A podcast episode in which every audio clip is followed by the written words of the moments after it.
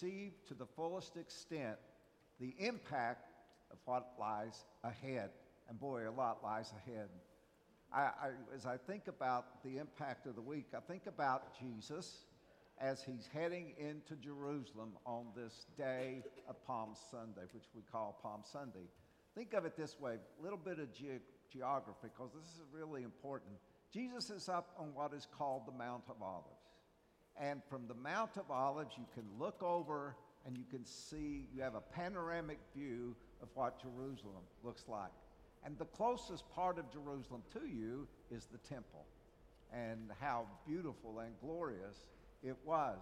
And then you would descend down the, the Mount of Olives. You go through what's called the Kidron Valley. And then you enter into Jerusalem what's, through what is called the Eastern Gate.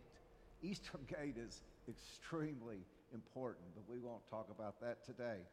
But uh, it's, such a, it's such a beautiful, moving experience. There are people all gathered around because they thought Jesus is coming to establish his kingdom. He's going to eliminate the Roman rule. He's going to establish his kingdom, and there will be peace. Well, it's true. He was there to establish his kingdom, as we heard in the reading today. But it was not to establish rule on earth, but it was for him to establish his kingdom in heaven. And how powerful that is. And we see the significance of the event by just exactly by what Jesus said to the crowd. See, imagine here he is, he's, he's going down the mountain here, he's riding a colt. The colt was a sign of royalty, it was a sign of coming in and, and uh, claiming your authority and right. So he's making all kinds of statements. The people are all excited. They begin to throw their cloaks down, they begin to throw the palms, they begin to wave the palms, they begin to shout. All of these things are going on. And they, but there's some of them in the, in the group that says, Lord, tell them to be quiet. Tell them to be quiet. They shouldn't be doing this. Here's the significance of this event. See, Jesus knew what was about to happen. Here's what was significant. He said, I tell you the truth. You see all these rocks here on the mountain? You know, a, it was a desert kind of place. You see all these rocks?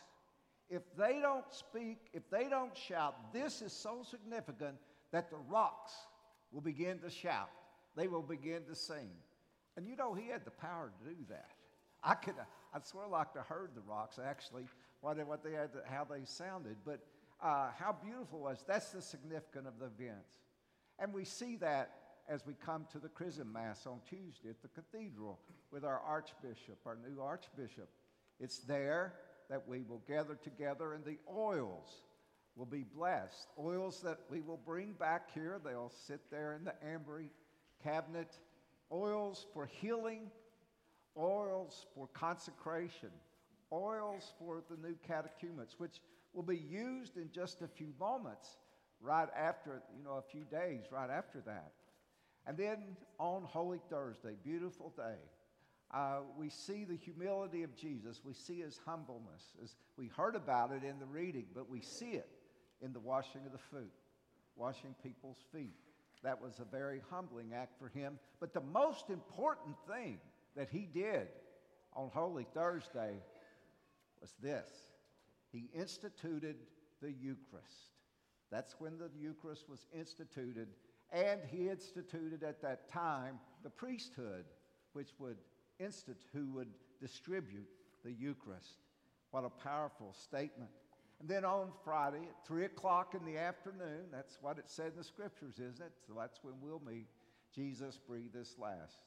That's the most significant event in the entire course of human history. Right there. Because Jesus gave his life as a sacrifice for our sins in order that we could be reconciled to God.